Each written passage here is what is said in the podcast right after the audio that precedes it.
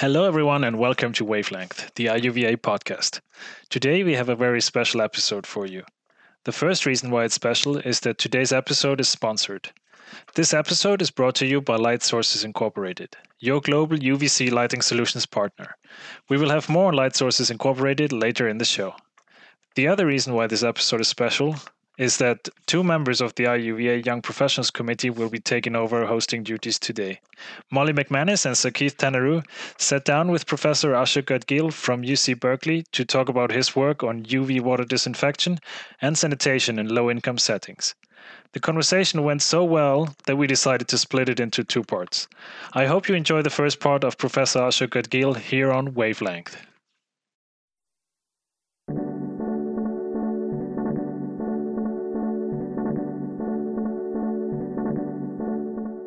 Hello, everyone. My name is Molly McManus, and I am a project manager at AquiSense Technologies. And my name is Saketh Thanneeru, sales manager for Southeast Asia at AquiSense Technologies. Today, we have the pleasure of being joined by Dr. Ashok Gadgil, faculty senior scientist at Lawrence Berkeley National Laboratory, and professor of civil and environmental engineering at UC Berkeley. Dr. Gadgil's expertise spans water treatment to energy efficiency in buildings. He's received numerous accolades and has been featured in several films. However, perhaps the work he is best known for is his technical, economic, and policy research on implementing water and sanitation solutions in developing countries. For example, UV Waterworks, a technology to inexpensively disinfect drinking water with UV light. We sat down with Dr. Gadgil to learn more about the inspiration for his work and the design process behind ensuring that technologies have greatest positive impact.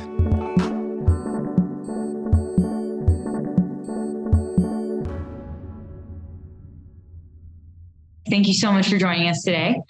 Um, I was hoping we could start with kind of a an overview of UV Waterworks. That's one of your claims to fame, um, but I was hoping we could start there. Sure. Uh, I think it helps to uh, see how bad the situation was when I began to work on UV Waterworks. Uh, that was back in 1994.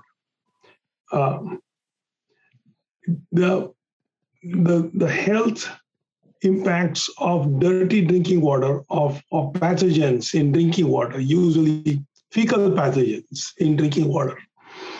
Uh, for most of the, the poorest population in the world, were truly horrific.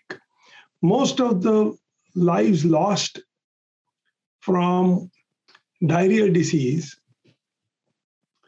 uh, were of children below age five and that still is the case. But the, the number of lives lost was 4 million at that time. Now the number has come down a lot with the Millennium Development Goals and the push from all governments because of initially Millennium Development Goals and then the Sustainable Development Goals to push for at least minor improvements in water supply. Uh, the the prior level of water supply quality was just what we would call in the first world raw water. That was it. Okay. And most of that raw water was contaminated with fecal matter because there is inadequate, there still is inadequate sanitation access Absolutely. and inadequate sanitation treatment uh, lots of people, hundreds of millions of people still have access only to pit toilets and open defecation, which causes fecal pathogens to be either washed into surface waters or it contaminates groundwater because the pits are not lined. Of course. And aquifers are shallow.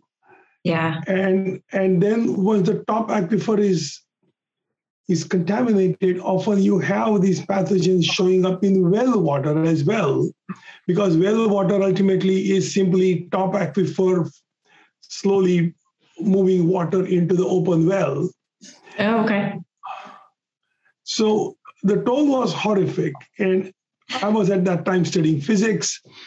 uh, at Lawrence Berkeley National Lab doing research, uh, and a horrific epidemic of cholera broke out in India.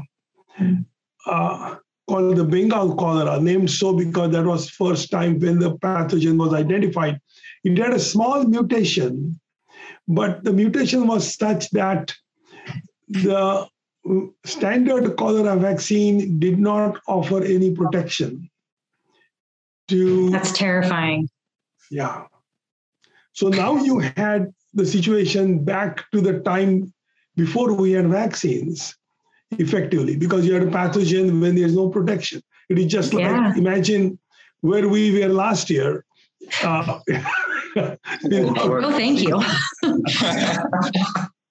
except this is far far more contagious Absolutely. deadly and tens of thousands of people were dying in india every month in the summer of 93 uh, and i was just getting upset uh, thinking this is so stupid why can't why can't we do something about it how, how can people just die uh, for It's so unnecessary.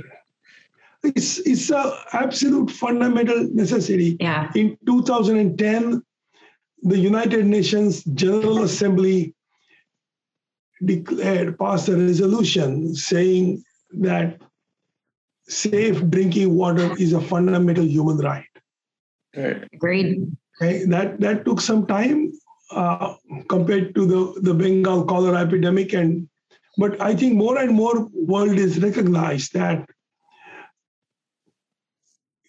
safe drinking water is essential to life you can't mess with something like that is is really fundamental um, so that's the origin of the uv uh, water works Sorry, I just want, uh, I didn't want to cut you off, but uh, I, I was just wondering, uh, you know, this was when you were talking about Bengal cholera and you were here in Berkeley, you were doing your physics research. What made you basically catch that eye? What made you go, you know, I need to solve a problem with this or how can I help? Basically, from what I understand, physics and water has a little bit of a distance between them. Um, yeah yeah uh, that's a very good question uh, physics, uh, like it or not, makes you uh, a little bit knowledgeable about a lot of things. Yes, I've been told And- that by my teachers. And as people say, half knowledge is dangerous, but sometimes it is damn useful.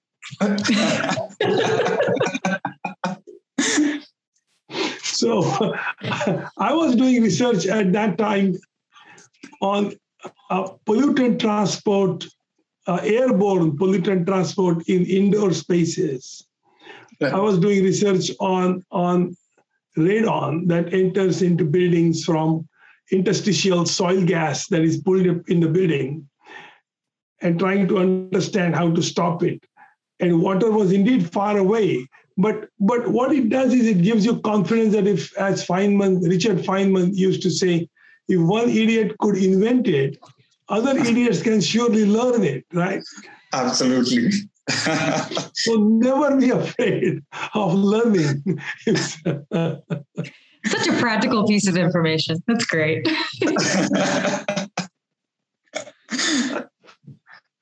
so uh, I, I basically looked at why people cannot boil their water and discovered that while boiling is commonly practiced by us all when we go camping, for example, right.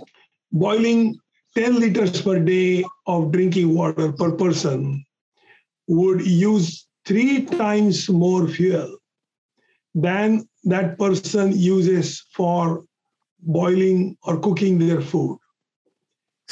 And for Wow. the rural, for the so you could do all of this stuff with just basically back of the envelope calculation, saying how long does it take to hold wa- to raise water from room temperature to uh, 100 degrees Celsius or boiling point and hold it there just for one minute. That's all you really need. And how much fuel does it take? And it takes enormous amounts of fuel uh, compared to the amount of fuel that is used for cooking. And people who are at the bottom of the economic pyramid are already running short of fuel even for cooking. They, they are running from pillar to post to go out to, to, to pick up fallen wood and twigs to cook their food. And they are the ones who are dying, they and their children. So it, it seemed like a, a, a horrible humanitarian crisis when I also read that it takes two years for a new vaccine to be developed and mass manufactured to be inoculated to provide protection. So for right. two years, everybody was basically a sitting duck. Okay. Uh, and the cholera spread from Bengal, of course, to to West to Bangladesh. From there, it spread to Thailand, uh, and and tens of thousands of people per month died during the time of monsoons. Uh, when roads are washed away, when chlorine cannot be supplied by government because the roads are washed away, even to the small towns which do chlorinate their water. But but hundreds of millions of people, are you kidding? They don't chlorinate their water. No. They just drink water as is, as found. Uh, so it was amazing for me to discover and calculate that with UVC light, it is so focused on the sweet spot of peak of absorption of the DNA that you need extremely small amount of energy of UVC light to damage very seriously the DNA of anything, including waterborne pathogens. Yeah. And we know as society how to make vast amounts of UVC light with very little energy because we invented and mass manufactured tube lights from the time of the Second World War. Yeah. So all you need is use the same technology as a tube light, remove the inside phosphor, Instead of glass tubing, use quartz tubing so the UVC will come out. Right. But it's a low pressure mercury through which electrical discharge causes 254 nanometer radiation, vast amounts. My God. So it was so very easy. I mean, Dr. Ashok, you say it's easy. It took me about one or two months to just learn that simple concept.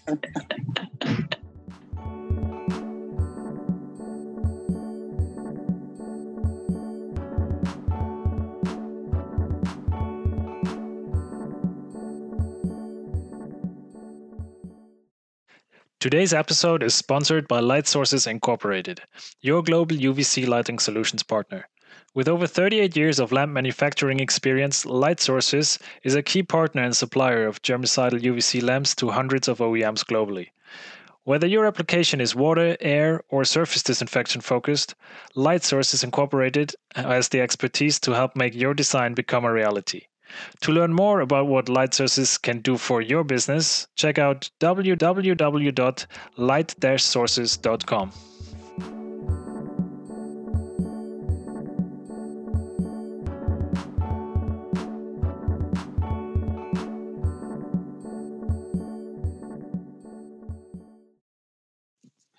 But it, I, I felt really, really upset that I was walking around with these numbers in my back pocket when 10,000 people a month were dying from cholera without, without, for which there was no vaccine, without a vaccine to protect them. and so it is a really upsetting wow. feeling to have something that feels like a solution in your back pocket, the knowledge in your head that you owe, uh, owe in some ways to get it out, right? So I dropped lots of stuff. All of this work was done in evenings and weekends. That was not my day job. Uh, and then I started looking at how much it cost. It cost five US cents, including all costs, just UV alone, to disinfect one ton of water. Jeez. and and that's the cost of the depreciated ballast of the tube light and the depreciated physical tube light and the cost of electricity. Mm-hmm. And that's wow. all I okay. So it's like what in your you know, time, what was the uh, standard UV system that used to cost? You know, people could have easily bought them and put them in Bengal. I'm thinking, no, no, no. Yeah, I, I looked into why it doesn't happen, right?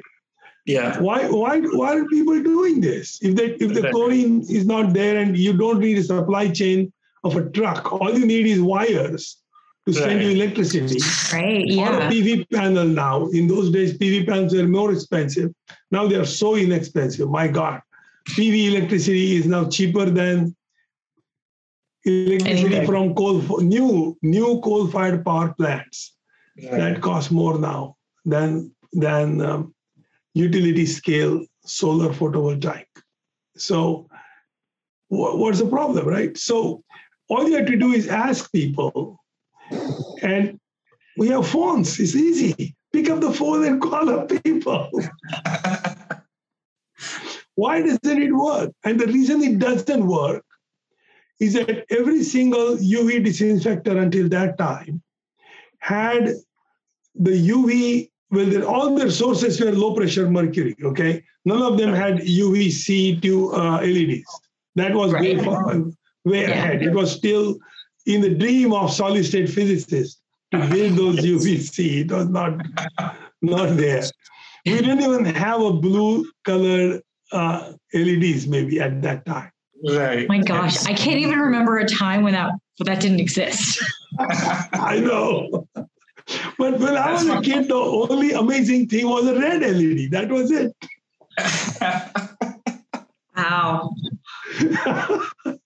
so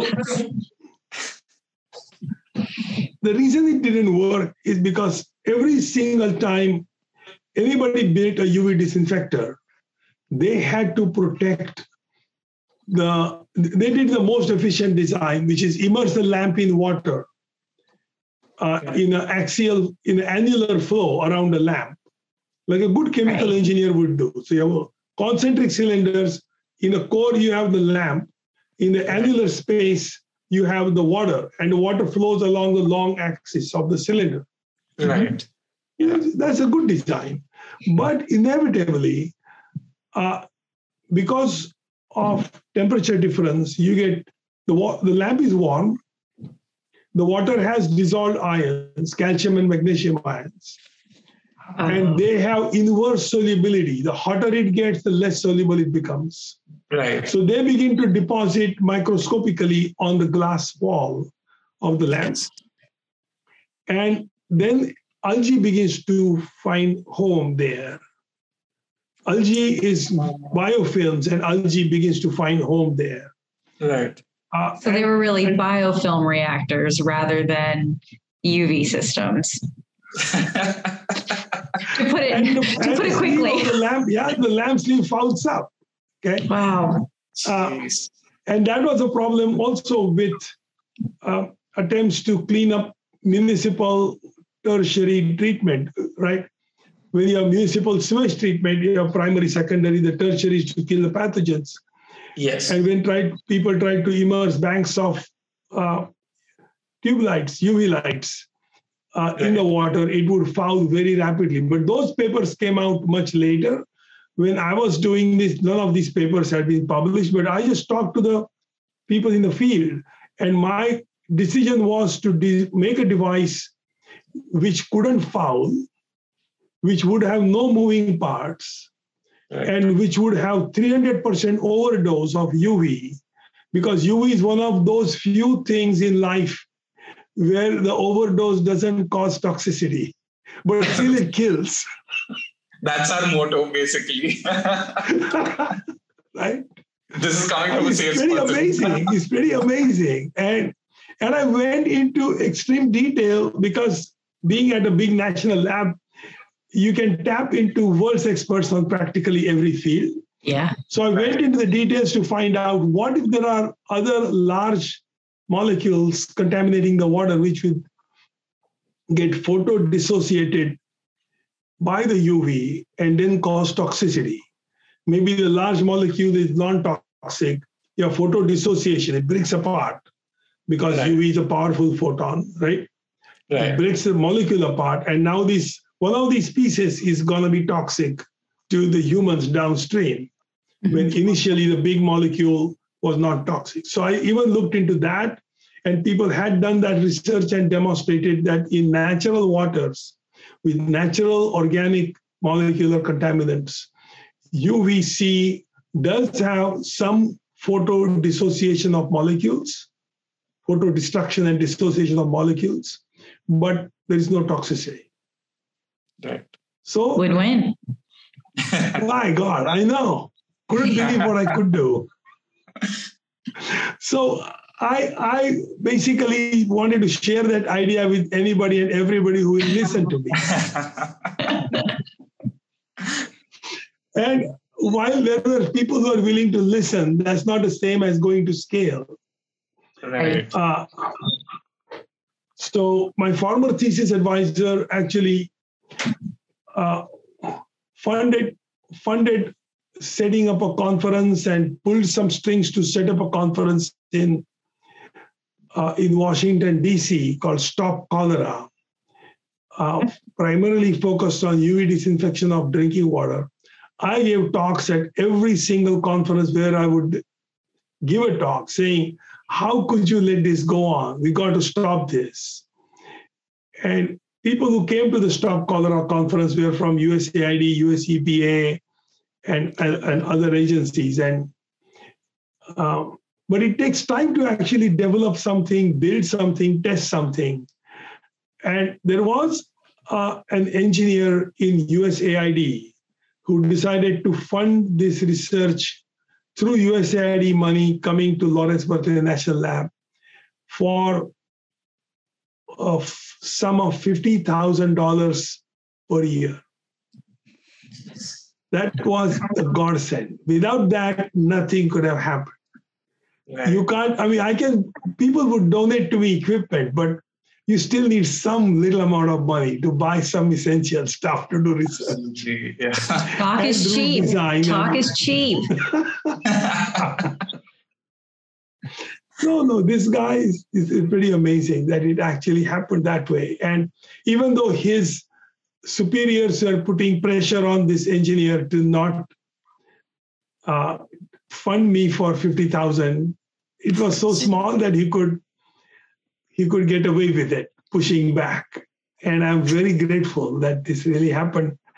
Um, and then another good stroke of good luck is that uh, there was a pastor who had returned, American pastor who had returned from abroad uh, after finishing his duty, and he was trying to see what he should do next. His name is Elvin Ewald.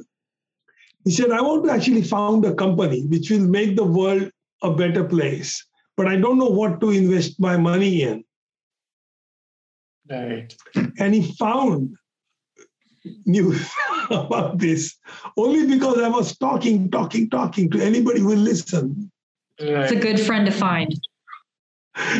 My Mind God, I know. what I'm saying. Yeah, that's awesome. So you could call it literally God sent in some ways, right? Right. So, so uh, Water Health was founded. Originally, it was called Elvin Ewald Group. Then they named themselves Water Health.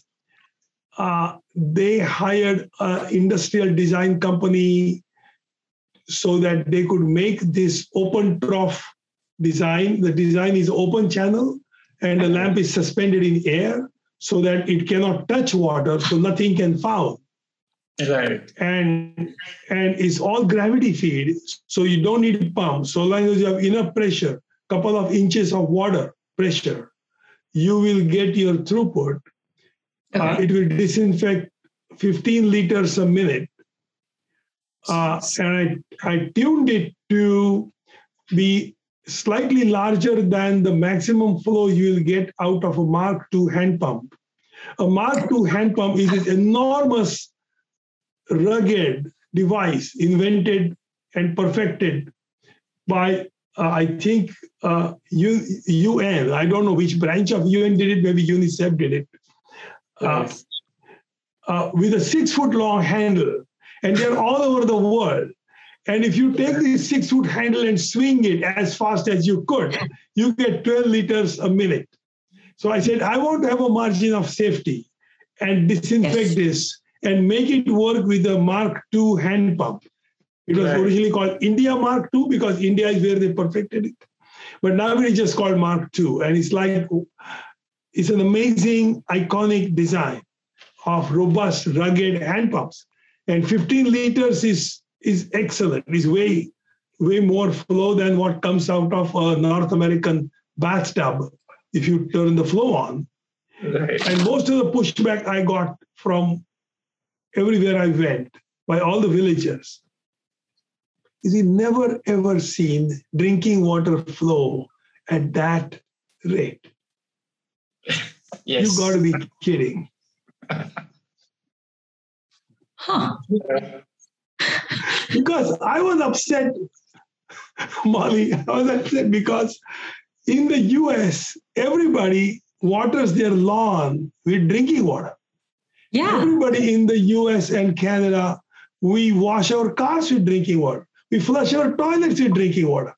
Jesus. And people are dying for lack of drinking water. What is wrong?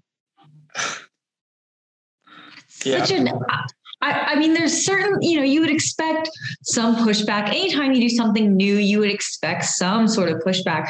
But I would not expect one of the challenges to be I've never seen water move that fast. That, wow. This is, uh, this is way too much. Yeah.